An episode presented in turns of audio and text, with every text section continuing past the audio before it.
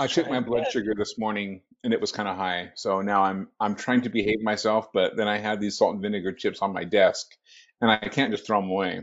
No, you can't. Chips and soda are my weakness. Like you can throw a sugar sugar bears in front of me. I know that's not something. You can throw candy in front of me and I'll be like, Meh. like Dawn So walks in front of me all the time, that candy, and I'm like, Meh. you know, is 200 a bad fasting glucose? yeah, You say no. Uh, yeah, that's not good. Oh, okay. It's high. Yeah, that's where I am. That's my life right now. So I have a diet drink and salt and vinegar chips. You know what we should do? We should put up a booth just randomly in like the mall or something. We should schedule a day and just say, hey, everybody, show up here. The nice cult is going to give you all foot massages. And we'll have it like a chain thing where one person's going to pull off their socks and wash their feet. The next one's going to go over. They're going to pat them dry. And then the next one's going to be massaging. That's cool. We should. I think if we advertise free erotic foot massages, There's so I went to a, a the foot zoner, um, and she was one day she was there massaging massaging my feet and starting to starting to go on it, and and she's like, yeah, there's a there's a spot there's a spot on the foot that will give you an erection if I start rubbing it, and I'm like, I totally don't believe this, but she wouldn't do it. I mean, there's a whole bunch of people around, and there's some kids around, and it would be really awkward for me to all of a mm. sudden get and you're wearing happened. I still don't believe believe it. Yeah, no, and I wasn't wearing underwear. It was really weird. No. I love it. I'm here in Grace's room on her bed, laying down. You sound good, So, Thor. You sound kind Yeah, of Thor, you kind of sound you sound real good. What are you wearing, Thor? uh, uh, I'm wearing kind of a casual form hugging pair of pants here and uh, She sounds hideous. She's totally sounds hideous. Got some got some kind of moccasins on my feet, kind of a day old scraggly beard. hey, Megan. Hello. Hey there. So how do you and Don know each other? Well, I um, posted in the subreddit cults because I am working on uh, making a foundation to aid people trying to leave cults or they've already left and they need um, help, like support. It was still fairly new, I think, when I did it at the end of March. And I was all excited, so I posted it, and there was a lot of mixed emotions and reactions. And John's been mixed very, very kind. Yeah, he even like I had a freak out moment because someone was like, "This is a cult," and I'm like, "No, I'm We're, not." we're trying to help people who are in Yeah. I'm not trying to make money or anything. I'm trying to help. I understand, like, you know, I wasn't ready. I, I thought I was. John was very kind and reached out, and and we've been, you know, talking here and there ever since. We really appreciate you being you being willing to talk to us about this because this is kind of a tough subject for a lot of people, especially if you're really close to close to the subject like you are. And so I, I appreciate you putting that out there. Yeah, of course. Thank you. I'm I'm actually really honored you guys asked. So um, I enjoy the podcast. I've been listening to it. Um, you guys have such a great rapport together. I um, laugh a lot actually. Um, so this is really exciting for me. We do a lot of editing after the fact. You usually don't hear the stuff where we hate each other. Oh, Yeah, You we're edit that out. on each other. Like. I think it looks fun. It looks like a basement should look like. Is that a basement or like you say a bunker? Yeah. it's underneath my garage. It's actually not really connected to the house. There's no entrance into the house. It's a outside entrance. Is it one of those like World War II things or not World War yeah, II? it was it was done after World War II. Yeah. Was it really? It's not- Wow, that's It's not a bomb shelter though. Nathan, when we were cleaning it out, there were some chemicals on one side of it, and we cleaned it completely out, everything in here, and uh, he started to throw up. I was sick for So- two days after so that. Gosh. I didn't tell you about that, but I was sick for two days. Not Well, yeah, who knows what was in there? All sorts of chemicals. DDT, nerve gas, the same stuff No. Hitler used. Cy- No. Zyklon B, Maybe not big, that. big barrels of Sorted. Zyklon B. How are we going to start this then, guys? The We- same we way we always do. Half-assed. Yeah. um, That's the only way to do it.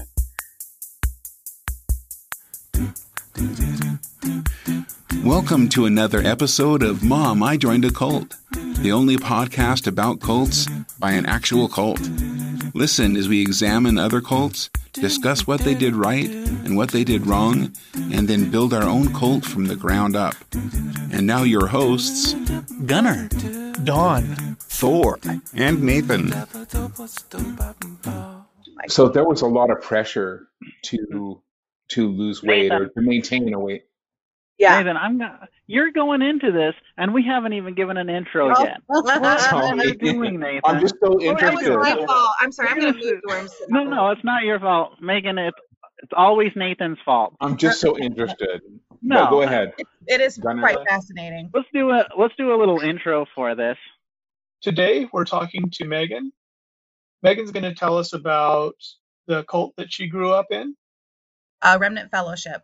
Um, yes, it started when I was 12 um, with Weigh Down Workshop when Shamblin developed a Bible based weight loss program where you were to, instead of overeating, you were to wait till your stomach growled, like truly growled, which we all know doesn't always happen, but I digress. And when you ate, you had to cut your half, like your food in half, and then save the half for later or share it with somebody else. And you could only eat that half of food, eat very slow, take sips of water or like a Diet Coke in between and you could eat whatever you wanted like you want to pick and choose what you want to eat on the plate. No food was off limits so that was like the attraction right? Like you didn't have to do diet food or anything but you lost weight. I already had food issues anyway as a kid. You know my dad and stepmom were weird about food too so it's always been a struggle for me anyway and um, you know going through this at 12 and they Gwen encouraged that you go to God to pray, you know, pray to Him to help deliver you from the wanting to eat when you weren't hungry, or just like if you wanted to overeat while you're sitting eating, you know, pray to God and like praise Him for the opportunity to eat food. And I mean, it was all about focusing, you know, on God instead of eating, or to, she applied it to everything. So, drug addictions, like I know some people talk about, they were addicted to cocaine or other drugs, so they would take that process and use it to fix their marriage. Like my mom quit smoking, you know, using the principles of Weigh Down um, when I was 13. So that's kind of how they get you. I was, I guess, lucky-ish in the sense that like when when my mom really like found Remnant, um, I was 18, but you know, and I think even after that, like someone was like, "Well, how long were you in Remnant?" And I, you know, I, I think about a total of four years, like tops. But the the church started through um, Gwen Shamblin's Bible-based weight loss program, Weigh Down Workshop. So the indoctrination for me started when I was 12, and that's how Remnant came to be. She denounced the um, Trinity. That was a huge thing. I, I don't understand the Trinity and I really didn't get the hype around it, but it still really makes people mad to this day. So it's clearly a big deal.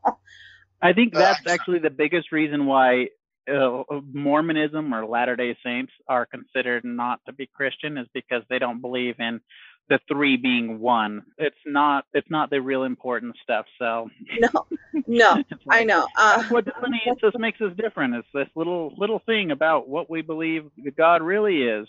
To me, I was just Yeah. like, well, what's the big deal, everybody? Like, so she doesn't say the Trinity exists or whatever. Like, okay. But she did. I don't know if you guys saw, she, Gwen actually died in a plane crash over Memorial Day weekend. Oh, And really? Oh yeah, yeah, yeah, yeah. She did. Um, and it was her, her second husband, and uh, her son-in-law, so her daughter's husband, and two couples that were in leadership and part of the beginning founding the church with Gwen. And like the one couple, David Martin, him and his wife that were on the plane and passed. David's been by Gwen's side since before Remnant. Like he's in all of her Weigh Down Workshop videos. So it was a big deal. All of her stuff, like there was things that came out about her that I forgot about. Like she was talking to Larry King about how the Jews were so skinny because uh, I, it was something like she talked about Jews being skinny because they weren't eating as much. And yeah, no, of course they weren't. They were not allowed to eat. They weren't given food. It wasn't their choice. They were they were being you know killed in the Holocaust. So I had a question about that. yeah, You know, you're you're listening to, you know, I looked a little bit of, into the Weigh Down workshop, and I know we'll go into that. But were people, you know, you were people shamed about being overweight or being not the same weight as. I mean, she is really. When we're talking about Gwen Shamblin, she's really thin. And when she went on Oprah, she was on a bunch of talk shows. Larry King, she's uh, huge hair but really thin body. Did she or did the did the culture shame people who weren't of the same weight as her as being lesser than or or something like that? Oh, absolutely. In fact, I was just texting with um, a couple right now. Their daughters in well, the husband's ex-wife is married to someone in Remnant, so the daughter's uh, de facto in there, and she struggles. And I said, you know, they're going in front of leadership like tonight, and we don't know why. And I said, well, it could be she might be being rebuked because she's not losing her weight my last experience with it, you know, I went back in 2005, you know, pregnant out of wedlock with my oldest son. Well, they I was admonished because I had gained over 80 pounds. So I had to adopt the the weigh down way of eating, which is cutting your food in half. But in Nashville, the joke was, and it wasn't really a joke, you had to do it, cut your half in half. So you're eating a quarter of what you've ordered, either giving the rest away, sharing it with someone else, or saving it for later and just eating that little bit and that's it and you could only eat if your stomach growled so if you were overweight you were like putting time out or you were forced to do weigh-ins and uh, do the weigh down classes until you lost all the weight. It was strictly monitored. So of course after i had you know my oldest son i was not going through that. I couldn't afford weigh down i was a single mom living at home being my mother's nanny to all my siblings. So i just starved myself to lose the weight because i didn't want to be in trouble especially because it was my like I've been in and out at this point like two times. This is my at least second time coming back, and I I felt like I had more to prove this time around because I came back pregnant, and the son's dad didn't follow me, so I was like really blacklisted big time. Would you say that it was a cult back then, or that it just had really authoritarian tendencies? Well, to looking at it now, like yes, but when I was in it, that's how I was raised. Like I was just raised to never question and always be obedient to my parents or any kind of adult. To me, that was normal. So I just took it, you know. Plus, being a kid, I was like, wow, this lady's so glamorous with her big hair. And, you know, it, I don't know. I just wanted to do what my mom wanted me to do. And I did buy into it a little bit, but I think you're really um, susceptible to anything as a child anyway. Obedient. That's such a good word. Yeah. It's it's used a lot in their vernacular. That's obedience huge. I think a lot of cults will focus on that over much. well, yeah, I mean, you got to be obedient and fall in line. Exactly. You can have thoughts of your own, God forbid. So was Gwen Shamblin seen as a like an authority figure in the in the movement? Oh yeah, you you want time FaceTime with Gwen is everything. You you want Gwen to advise you. Everyone wanted to sit at her feet and just hear everything she had to say because you put into practice what she was saying, you know, you'd see the blessings God was blessing you. You know, obviously she knows what she's talking about, what she's doing. God must be speaking through her. So yes, you wanted you wanted her approval for everything. You wanted anything from her. Did she get off on that? Oh my like, god, yeah. Was it was she to start glowing when people would stumble like refer to her or um, I mean, not all the time. I'll be honest. I mean, I the last time I spoke with her one on one, I didn't really feel like walking away on cloud nine. I kind of walked away a little like dejected. But you wanted that attention from Gwen, and I I do believe she had to have gotten something from it. If she said she didn't, that's a bold faced lie because who doesn't want to be you know, loved and, and admired and feel important. Like everyone wants that. So was she overweight before she started this? When she was younger, in her younger years, she would talk about being a potato with toothpick legs, and I always thought that was really funny. But you never saw pictures of her overweight. She was on Oprah. She was on a few things where she and she was really charismatic, and I could totally get why people would listen to her because she, I mean, she really had a lot of a lot of strong conviction, um, and she looked like a success story, like a before, and she was the after. I mean, she said that, but you didn't see a lot of her before photos. Nathan, I really don't think her hair was a success. Okay. it was what every woman attained I, I or wanted to attain. I, I promise you that. Like as soon as you moved to Nashville, you tried to make your hair as big as you could to be like Gwen. And one revelation I had not too long ago was I was telling I, I filmed a documentary on Remnant um, back it, earlier this year, and we were talking about how we dressed. We all kind of dressed alike, but like Gwen would say, like they would shop at secondhand the secondhand store and so we'd all go there and then i remember one time my mom like they had these really cute shoes and my mom bought me her myself and her these shoes and they did not fit my feet but you best believe i shoved my feet in those shoes because i wanted to be you know you want to emulate the person you think is like you know got it going on so yeah i, I did we did anything like everybody whatever she had like people would run to go get and I realized like she wasn't wearing like secondhand stuff. She was like like she had red bottom lubes. Like, come on now. Like she had to been wearing designer stuff all the time. So what a rip, you know.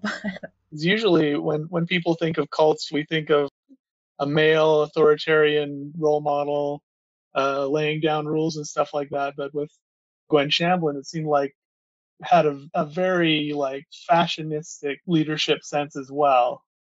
Would you say that? Oh yeah, accurate? we have to look good for Jesus, you know. Because, never mind.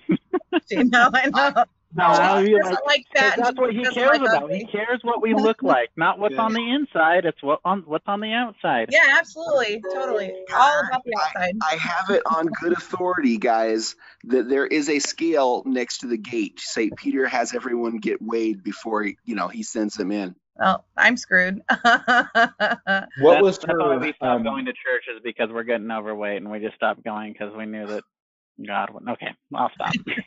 well, no, no, that she believed that though. That was her big stance when she started Remnant. Was all the other churches did not, they were not listening to God and leading for God. They were leading their flocks to hell, and so those churches were she would call them counterfeit churches because they weren't doing right by their flock and you know they said you know she said the one saved always saved that doesn't that's not true. You have to work out your salvation every day in fear and trembling and you're not guaranteed. But if you're here in this church you're guaranteed your salvation. But don't sin because you'll take the whole church down and you'll take everyone else down with you. So that was very popular term used i think probably in every sermon every time she spoke to the church. It has nothing to do with what, what Christ taught. It has nothing to do with any of that. It's a way to maintain control. That's all that it is. There's so much in every religion. Every religion, there's so much in there that is not true, unnecessary, because it's just something that someone's using to maintain control over other people. I wanted to know what, you know, I, I looked at some of her videos and she is really uh, charismatic and looks good on camera, and she has she's really well spoken. But what was her rationale for the weigh down approach? Like scripturally, you know, what was it? You know, something in like what was the scripture that made her like gave her the permission or the leeway to have this diet plan? So that's a really good question. And I don't know scripture exactly, but I do know that she went to college to be a nutritionist. Like she's a registered dietitian, I'm pretty sure. Yeah, look good on paper. She has yeah, right. uh, uh, the credentials. So she had those credentials and she just saw a big problem in the United States where everyone was fat. And so they're fat and they're trying all these bad diets and losing the weight and gaining the weight back. She explains like in when she was, you know, she struggled with weight issues and she would eat with her skinny friend and be like, you're not eating that whole burger. Why don't you want it? And the skinny friend's like, I'm not hungry. And so she's like, you know, really like dove deep into that and then started correlating that with her relationship with God. And that's what I recall. I'm sure there were scriptures used, but it's been so long since I've even done a weigh down class, I can't remember. She likened the journey of taking your relationship with food and moving it to a relationship with God, like how the Israelites came out of Egypt, wandered 40 years in the desert, yeah. And um and you know how they first you know God delivered them and did all those acts of to show his love and free his people and then they melted down all their gold and built an idol and like she's saying okay whatever you put in front of God is an idol. Like you're acting like the Israelites did when God delivered them out of Egypt.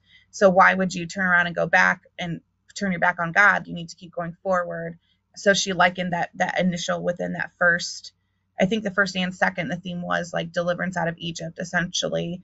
You know, you don't want to be like the Israelites and turn your back on God. He wants to love you. So, you know, lay down your idol of food and turn your heart to God. It gets more intense as it goes on. There's like three levels of it but that was kind of what she used as a theme within her first installment of Weigh Down Workshop. So did you start out as a, you know, she, her religion was, it was based on, uh, you know, a Christian ideal, but there was a, a certain denomination. Did you belong to that denomination or did you come about it in a different way? Yeah, actually, um, well, I was baptized Catholic as a child and then we became Baptists. When I moved in with my mom, we were Baptists. We also church hopped a lot. I think we went to a Nazarene church at one point. I hear they like pageants. I don't. I didn't. I didn't connect with the Nazarenes. I really didn't connect with any, but um, we were largely just Baptist. And then once Gwen made her stance on the Trinity, Gwen was kicked out of all churches. So then you just did weigh down in your homes, not in churches. So then it kind of came became less of being in the church, it became like, you know, doing like Bible studies at home. Essentially, that's what a lot of people just call it Bible studies at home.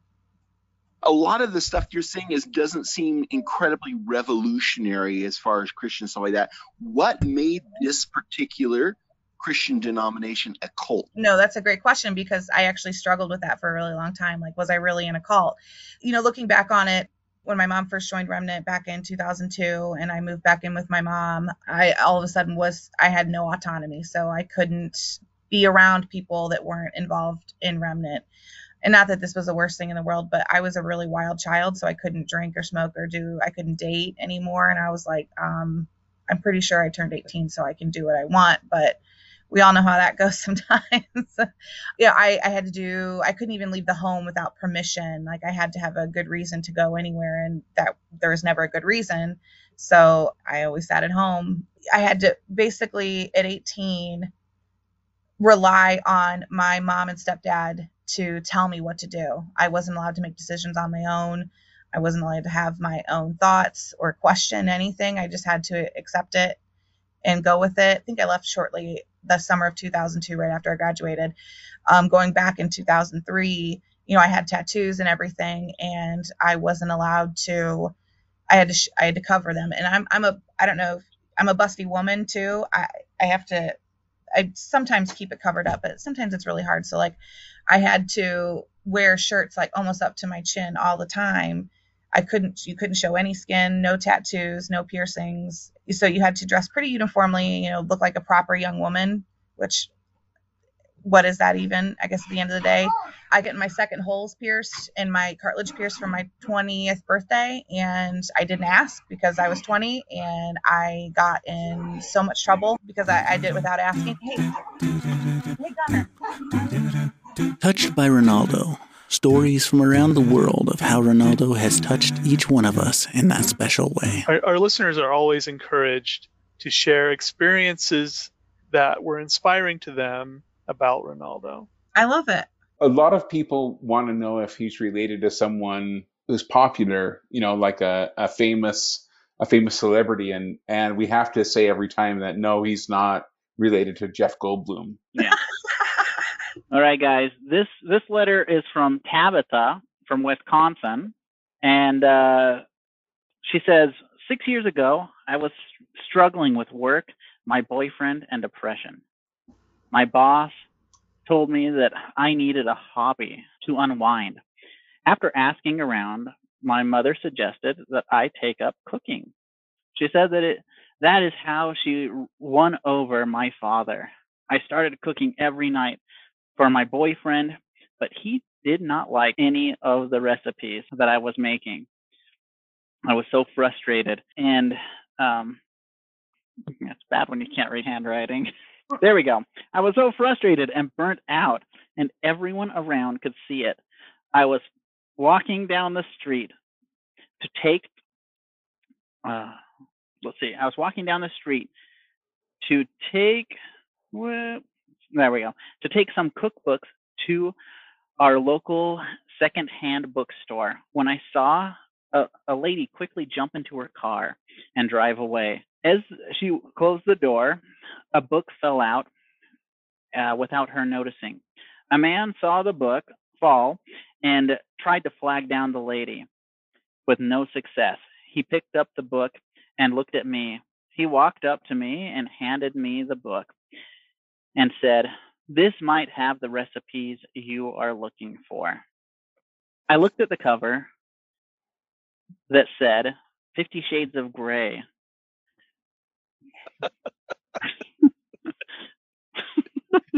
Later on that week, there were grins on every there were grins on everyone's faces, including my boyfriend's. Thanks, Ronaldo.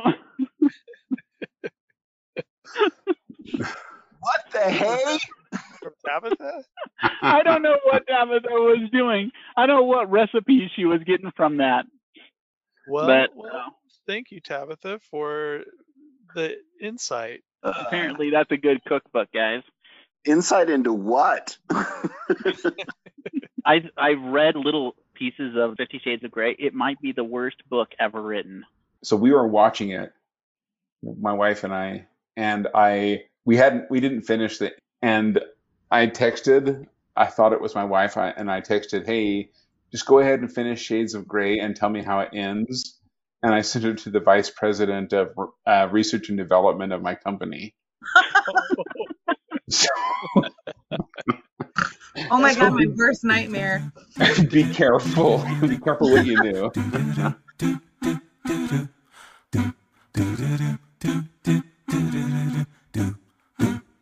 What age you were, you had to submit to anyone that was older than you. So my mom, I had to submit to my mom. My mom had to submit to um, the they weren't leaders in our group in Marion. They were just, you know, my mom or women that my mom felt were like mother figures to her. So she submitted to them and what they said and listened to them. And you had to do basically what you were told to do.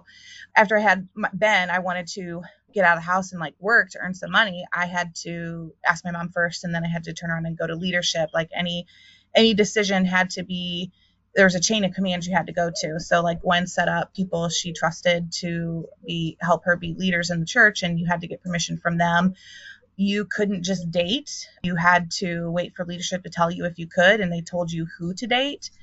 There was just no there was no autonomy. There was no like, I'm just gonna go do this. No, you know, I wanted to go to massage school, but I had to make sure that leadership was okay with it. Because was that for the good of the church? Is that going to benefit the church? I, I couldn't associate with anyone outside of Remnant. You know, all of my time, all of my everything had to be about Remnant and that's the same for everybody. So like my mom held that line in the house, you know, very um, she was very strict with it to the point like I would get in trouble for stuff I didn't even do and I couldn't say anything. I just had to accept that punishment and you know move on. So that was just like in my household. I can't imagine how it was in other households. You didn't have the freedom to move about how you wanted to in any way, shape, or form. A lot with the guilt thing, like if you stepped one toe out of line, say you took that extra bite eating, then you are now essentially causing the whole church to crumble because you weren't obedient. Um, you weren't doing the right thing. You weren't putting God first. Um, there's a lot of like manipulation like that. It's subtle. Sometimes it wasn't so subtle, but there was, um, you know, that was spoken about quite regularly. Was your mom authoritative like this before she joined? Oh joined? yeah, it validated it validated it all. She was super like she full blown like went nuts. I remember before Remnant, there was this article in a church bulletin about give your kids freedom, and I handed it to my mom. I really think this is a good article. Would you please consider?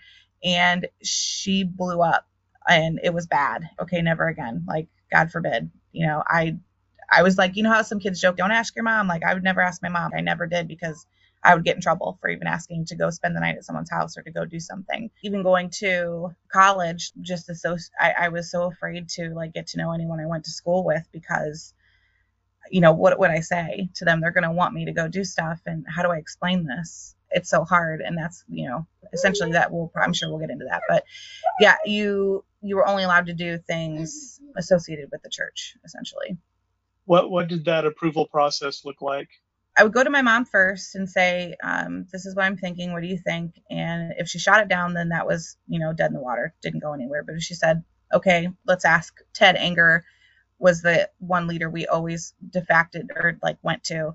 She'd be like, "We'll talk to Ted about it." So then I'd have to reach out to Ted, like either find him at church, um, and say, "Hey, I have, I need this. I have this problem. I have this question. Can I talk to you? Do you have time?" Um, if he didn't, then he'd refer me to someone else. Like, okay, one good example um, Ben was a baby. Babies weren't allowed to be babies during church service, as in making noise, being, you know, cute little babies. You had to find a way to keep them quiet. Well, I, I don't know how familiar you guys are with kids, but yeah, there's it's impossible. You you can't make kids be quiet no matter what. You just gotta let kids be kids. I was told I had to I had to go to Jennifer Martin, David Martin's wife, and say, what can I do to make Ben behave, a baby behave in, in, in service because my mom was making me feel really bad about it because I'd have to like get up and leave and, you know, take him outside because he was being loud. You couldn't disrupt service at all because you could be taking someone's focus off of God. So um, Jennifer Martin told me to discipline my baby. And I tried it one time and felt like the biggest piece of crap. I, I just, I wouldn't do it again. So, I mean, there was a lot of that a spank or admonishment or, or what would you what were you asked to do? She'd say like a little pinch on the thigh, you know, maybe a little uh, little swat on the butt. Um, but you know, newsflash, the little pinch on the thigh made him make it made it worse. So I don't. It worked for her kids. I don't know what my kids. He they're not quiet. They're loud. No, I ask my wife to do that stuff to me all the time, and she won't. Oh, well, I'm sorry. bad joke. Bad joke. the way I'm seeing it, it seems like it's the tattletale, the informant policy where everyone informs to someone else. And so you just have this big chain, and everyone is basically looking for what someone else is doing wrong, and so they can report on it. Is that the way it was? Or am I seeing it wrong?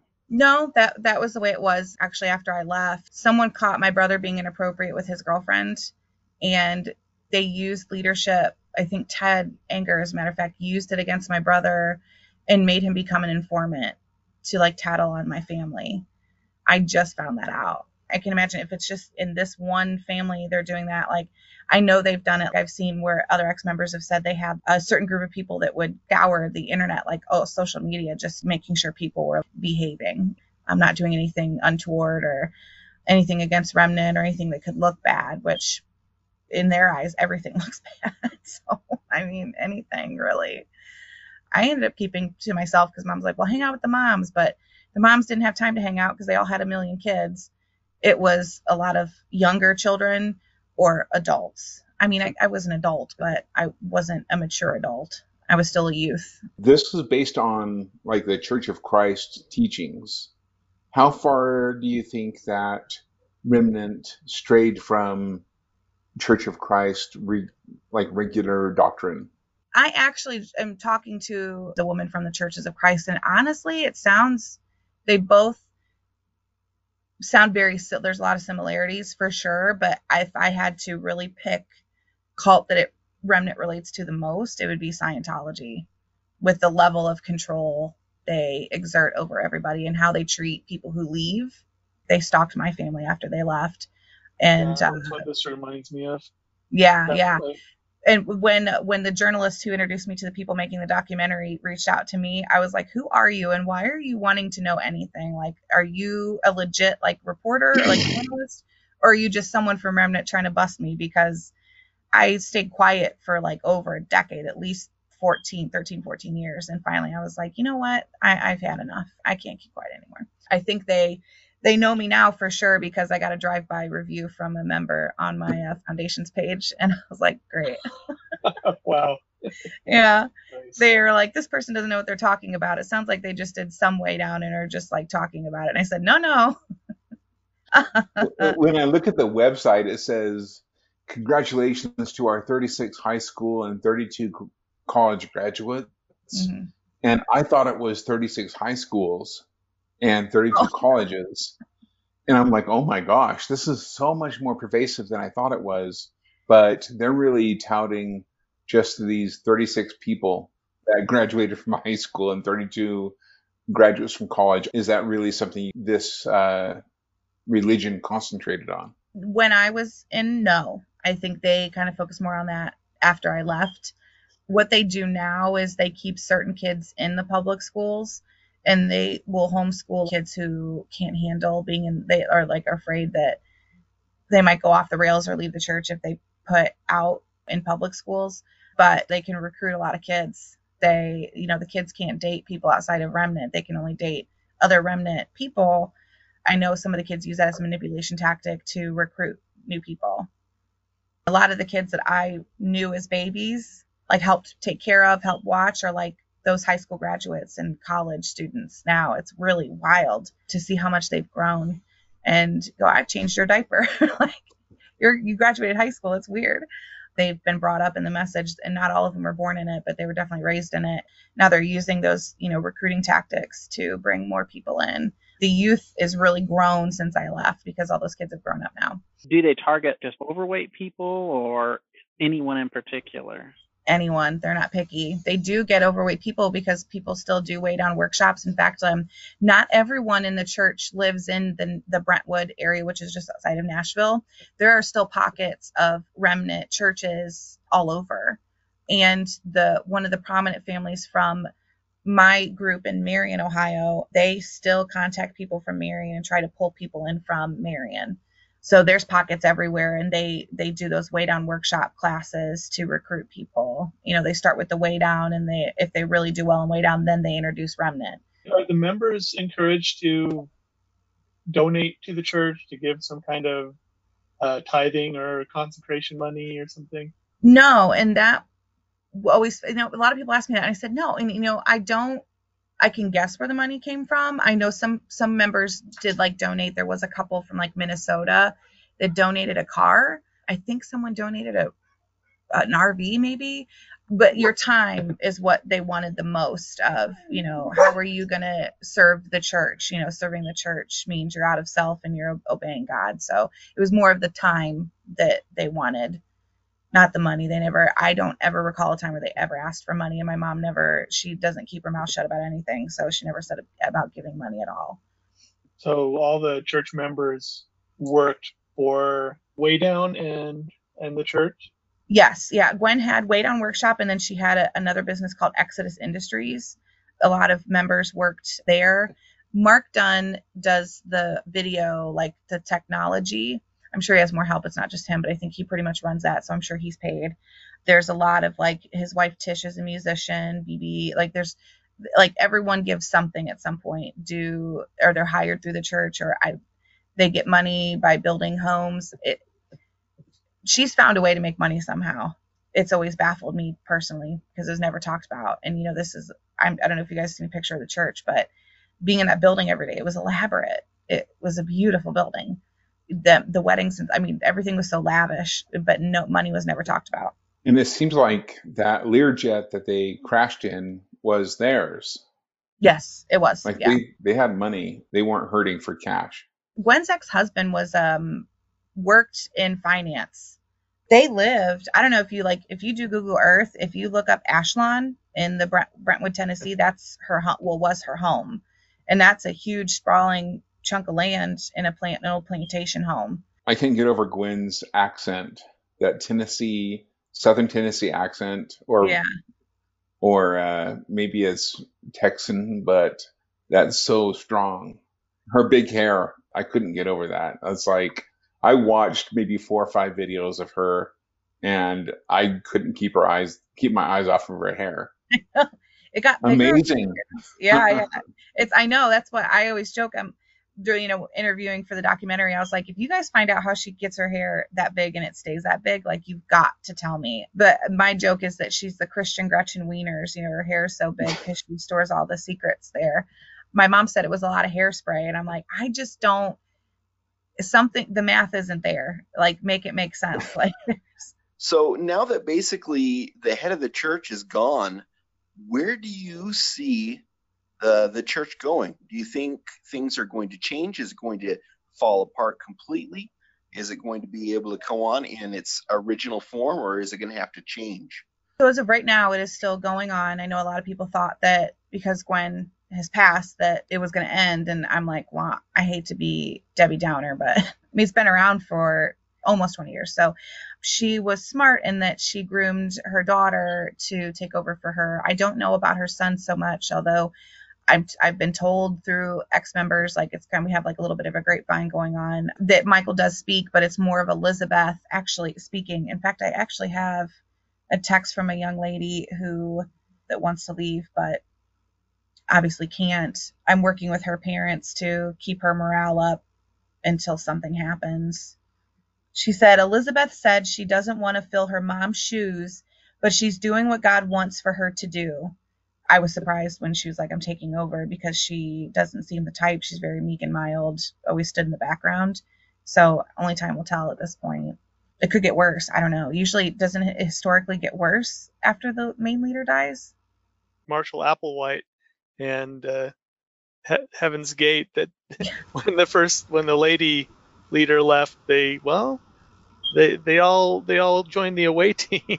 Yeah. Oh my gosh, I didn't even think about that. Yeah, because she lost her mom and her husband all in one in one swoop. I can't even talk about losing my husband without just I can't because I'll start crying. So I'm not going to. Um, I couldn't imagine like having to carry on with that weight of grieving because you know you don't you don't grieve. You essentially can't really feel any emotion other than absolute elation and joy. What was the exit like from uh, Remnant? Was it like they disfellowshipped you, they wouldn't talk with you, or they tried to get you back, or what was that process? It was all of it, all of those things. They didn't want you to leave, but if you left, you were shunned. You, no one, you, you basically stopped existing. When I left, they told people that I left for a, a boy, which I didn't. It did definitely looked that way though, because my dumbass um, turned around and, and married the first guy that was like, "I love you," and I was like, "Oh my god, let's get married." Tell us what what made you decide to leave. What caused to doubt? Well, I was determined to really make this work for not just myself but my son. So it was just those little things over time, like going to Jennifer Martin and like, well, how do I make my baby be quiet? And that was her response, and it didn't work. And you know, just going, I just don't feel like this is right, and I can't question because I'm here to do the right thing. I want to be a good mom for my son and give my son a good life. So, you know, I swallowed a lot. My home life was terrible. I was secluded from everybody and I was expected to do everything take the kids to their doctor's appointments, make the kids' doctor's appointments, like grocery shop, like everything. And I was 21 at the time, you know, 20, well, I, turned 22, you know, with a brand new baby and my baby brother and trying to do all this and it was hard you know and my mom wasn't showing me what to do. She was just like figure it out. Okay.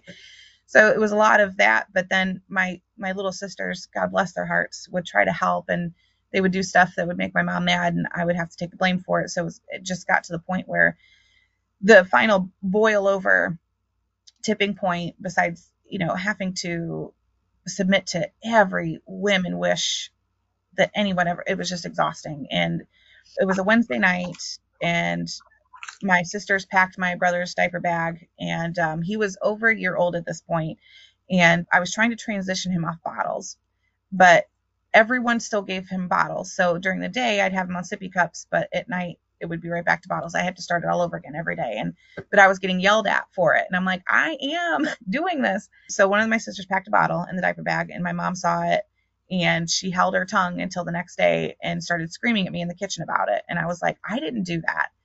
And just that simple statement set her off worse. And she goes you know how dare you speak to me that way in this house? I won't allow it. You're so disobedient. You you know horrible per you know just you know anything and everything she could say horribly about me she did. She goes go get your cell phone. I was 22 at this point so I'm getting yelled at over just saying I didn't do it, you know, and I'm just like this has been my whole life up to this point. I'm just like I I didn't do it. I'm not I, I can't take this anymore. So I go upstairs to get my cell phone and then I, I got halfway up the stairs and I was like, you know what? I'm not, I said, no, I'm not giving you my cell phone. I'm sorry, I'm not doing it. I unleashed the fury. um, my mom chased me upstairs and um, she started um, hitting and kicking and scratching me to get the cell phone away from me. And um, finally, I just let it go because, you know, getting this chip beat out of me is not worth it. It's just a cell phone. Um, I contacted a friend uh, back in Ohio and I was like, I don't know what just happened, but I am just terrified. I don't know what to do. And she goes, Um, that's assault. what? No, I had it coming. I was bad. And she's like, No, no, no. That that was bad. Like that shouldn't have happened. Um, so I don't remember who ended up calling the cops, but the cops were called. What was bad about that was the whole neighborhood, everyone's around living around us was in remnant. So my mom was alerted and she came home and thank God they were home because I don't know what would have happened to me um, if they weren't there. But they told her, You stole her cell phone, give it back. I was like, Thank God, you know. And then I was sitting on the stairs, like they took pictures of my face and everything and all my injuries and they're like, Do you want to press charges? And I said, No, I just want to get out of here. Can I can I get out of here? I couldn't take one more moment of her holding my son and saying, you know, you're an unfit mother just because I didn't do what she told me to do. Like it didn't correlate and I was tired of it. He said, Well, of course, you can take your son, you can take your car and whatever you can fit in it and go. And I said, Really? And he's like, Yeah. And he goes, How old are you? And I said, 22. And he's like, I don't understand. I said, Don't make me explain it. I can't. I, I don't, you know, because you also weren't allowed to speak. You were told if you spoke ill of remnant you would be you know struck down. You'd be cursed disfavored whatever. And so i was like just don't ask. I i don't i don't know what to say. And but i said can you guys stay here until i can get my car packed up? Um, and they they said they would and i did. And i know my mom made me talk to ted anger on the phone to try and convince me not to go. And i'm like how am i going to stay like what is the solution to this none of this is okay and another leader drove over and was trying to stop me from leaving. And I'm like, I have to go. Like, I can't stay here. This is nuts. I'm not happy here. This isn't right. I just can't. I'm not going to stay and find out what the punishment is. That's for dang sure. So I got into my car that night and drove through the night back to Ohio with nowhere to go. That was terrible, but obviously I've done better. It took a long time to, yeah. even through all the healing, it still, it hurt, you know, Wow. That's um, amazingly brave. I mean, yes. you didn't have a safety net to fall back on. And I really admire that. Thank you. Yeah, it was scary as hell. Probably, I mean, they don't really set you up to have a support system. You know, they it's like an right. abusive relationship. They cut you off from everybody. So, I mean, shit. what am I going to do now? How did you get by after leaving? Well, I had credit cards. so I uh, racked up a lot of credit card debt and um, managed to find a job. And like I said, you know, about a month out of there, I met a guy uh, through a friend. Actually, I met my now husband and my ex husband literally within a week through the same person. Went with my ex husband because he was more vocal about how wonderful and how much he loved me and everything. And he was, he promised me everything I wanted, which was, was a family, a stability, and that was a lie. I was just in one horrible mess, and because of all that indoctrination, I stayed longer than I should have. While I was reading your story, didn't seem like you were there because of the religion or because of the weigh down. It seemed like you were there mostly because you had nowhere else to go, and this was what you were like felt like. I guess I just have to do this because I don't have any support. I don't have. Am I reading that wrong, or were you were you bought in on weigh down 100%? Um, I don't think I was ever fully all in. I, I maybe the last time there was a point that I was, but it was lost really quickly because I could. I, I'm just not. I don't know. I don't know how to. It's it's kind of fascinating, really, being raised to being stripped of my my autonomy and not being able to have a, an original thought or opinion or anything that I was still able to vocalize it or see you know be able to see through something so no i i still even still don't describe or subscribe to religion i have a hard time connecting to it i support people who are about it you know if that's if that's what makes you feel better and, and make your life better then go for it but i i could never connect to it in that way it just never made sense to me and I mean, I, I the practices worked. Like I lost all my weight, but it wasn't always necessarily because I cut my half in half and you know or whatever. It was because I just essentially starved myself so I didn't get disciplined for being fat. which is not sustainable in the long run at all. What would you say to people who are in that situation, in, even in that church, who are looking for a way out to help them maybe find the courage to make that step?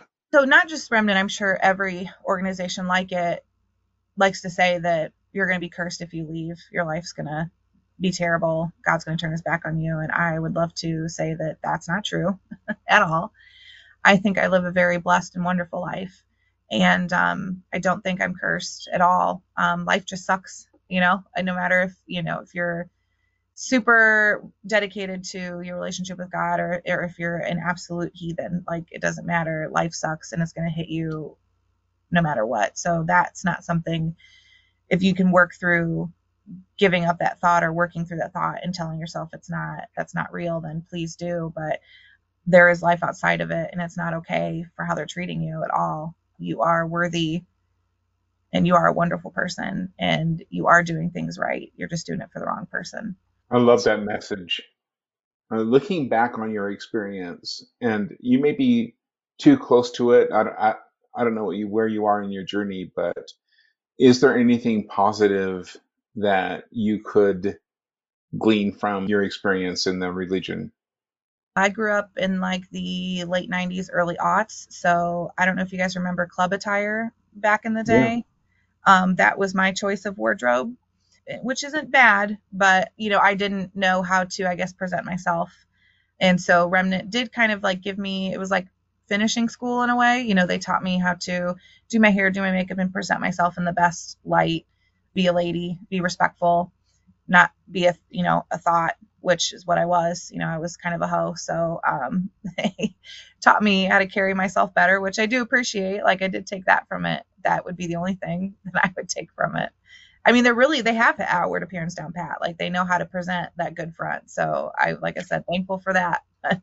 Everything else can go in the trash. Something stood out to me from my own experience as being the same my sin or what you know the leader interpreted as as sin. My weakness my disobedience destroys the church gives lucifer power right? They have the same playbook right? Yeah yeah i would say yeah for sure. You're cursed if you if you leave. There's a repressive male centric family value system in place. Church members always watch for and report the mistakes of other people. And uh, children must be seen and not heard or else you know they should be harshly disciplined um, if you guys are super even more curious look up joseph and sonia smith. It was a family or a husband and wife. They were in atlanta currently serving life in prison because they murdered their child. And remnant still purports that they're innocent. But i we all believed what they said. You know we weren't allowed to look up media outside of you know we just had to take Gwen's word for it. So we I remember we were going to uh, vacation spring break down to Jacksonville, Florida, and we stopped to they were out on bail. I think at this point it wasn't they weren't convicted yet. Um, we ate dinner with them and we're like encouraging them and praising them and listening to them tell us stories about how they were converting so many people, you know, in jail or whatever. And just looking looking back on that and like reading the wiki page, like just kind of like diving into it, just makes me want to vomit. And I hate that they support that couple. Hate it. They murdered their child. When I was reading your excerpt, it was clear to me. I'm going to talk like I know everything, but it was it was clear to me that it was your childhood and how you were raised that got you to this point. It was clear to me that you were not given what you needed in any sort of way. And when you're writing it, it feels like you're kind of throwing that out a little bit. You you you touch on it, you say some things, and then you give excuses and say, well, maybe they're trying the hardest. I understand people try their hardest and they fail. I but it's an epic fail. I'm not I'm going to say that was an epic fail. And I'm surprised at how that you were able to get out, that you have it in you to to do that. Not just because of all the things that happened to you when you were a kid. The words and the way that you're treated mean so much. There's there wasn't a support. Everything was a put down. And I mean, reading that, I'm like, oh, I need to be different towards my kid. I mean, I, I try, but now I need to even try harder to be better and say say good things. So thank you for for, for putting that out because it helps me in that way so that I can I can be better. But I, I don't think you should discount that as uh, that's that's the biggest thing. The other thing is your friends, the friends that you got um, while you were out. That's I mean beyond besides family, you don't have friends that that are there that to support you. And and I had friends like that. My my first group of friends, clear up until I was 13, were all like that. They were all bastards and assholes. They were just self-serving. They didn't care about me. And then I met a group of friends. I moved and I met a group of friends and it was all how how can we help you? Oh, you you want this goal? You have this goal? Sure. We'll all maybe we don't believe it, but we'll we'll move out of the way. We'll help you achieve it. We'll work towards it with you. I'd never had that before. I never had friends that that were there for me, and it changed my outlook. So where I tried to do the same thing. I, I know that if I didn't have that, I would be doing really bad right now in life. Those were the two things that I see in your past. Not really having a true group of people that you can actually rely on and that are there to actually support you and not tell you you're overweight. You just need to stop eating. You're just doing this because you're trying to be, uh, you, you're just trying to get all this attention in the world as if attention is bad anyway. It's okay to be seen. Still scary though. It is. We're, we're, No, we're really proud of you. We're proud of you, Megan. And that was a, that was a tough thing to get out of and a tough situation to live through, especially with the social pressure from your family, your friends to stay in. That's big. That's that's uh, that's huge. So good job on that. Thank you. Amen. Do you have a, any kind of better relationship with your mom and family now, or is it still really bad? Um, it's manageable. I have gotten better dealing with my mom. I, I kind of keep her at arm's length. I, I love her, but she's a lot. um, I think that's putting it very kindly. My siblings, I'm closest with my brother, my older brother. Uh, my one sister doesn't speak to me at all.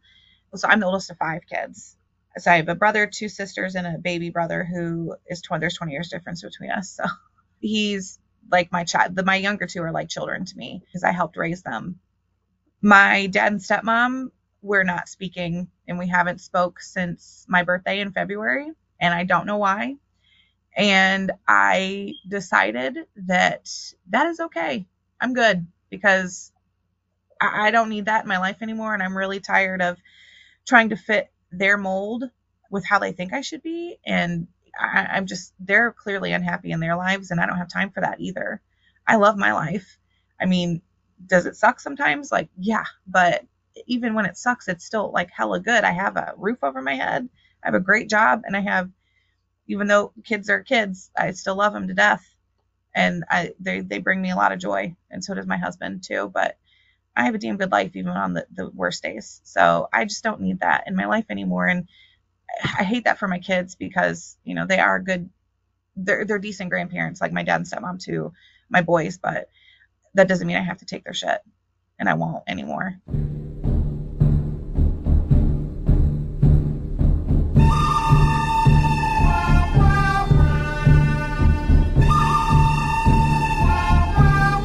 The good, the bad, and the culty.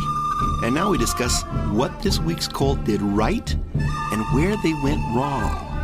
I I think that the uh, tying weight loss to religion was a stroke of genius. No, Thor, that's What? bad. That's, That's- bad. You cannot put that No, in the good. no, he has a point. It's good. It's good. No, he's that's it gets people in, right?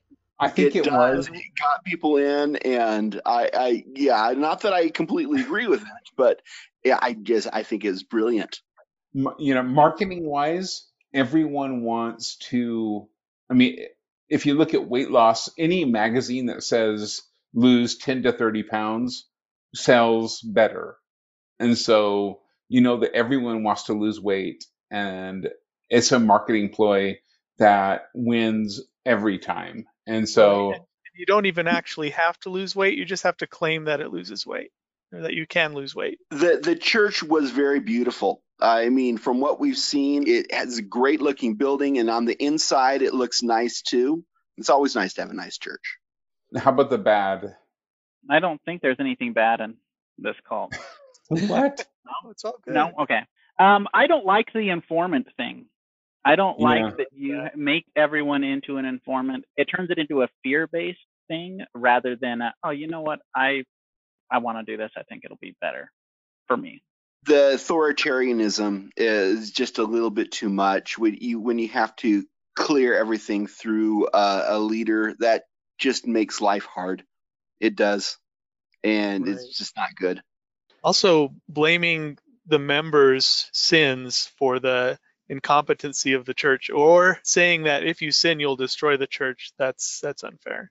That puts so much weight on the person who sins, quote unquote. Ev- Everything's on their shoulders. So that can give a, a total guilt complex.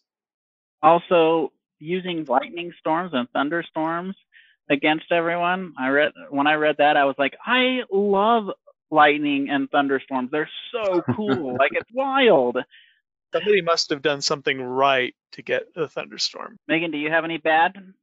I actually agree with the bad. What is it Michael Scott says he'd rather be feared than loved or he'd afraid of how much people love him.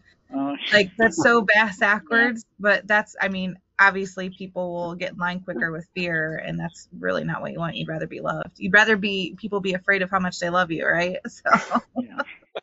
I love that you that you brought Michael Scott into this. That was, that's Yeah. great. I joke I'm uh I'm the Michael Scott at my job like I'm not, but I just he just tickles me so much. Him and Leslie Knope just get me. Uh, Building a cult.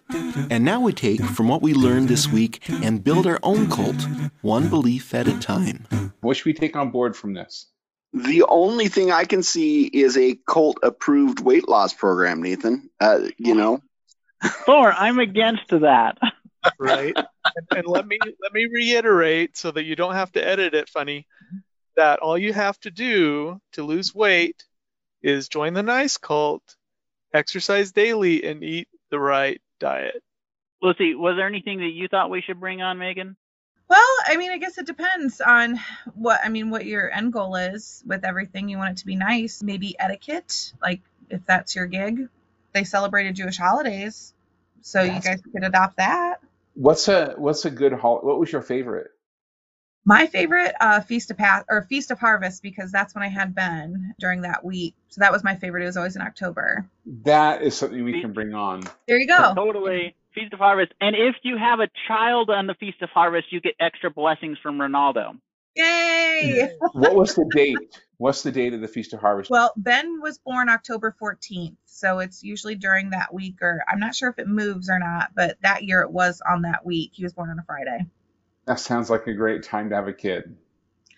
Yeah, yeah. Actually, it wasn't I don't bad. know. It it sounded horrible, like they're making it so you don't eat. They're worried about your weight while you're pregnant. Oh, That yeah.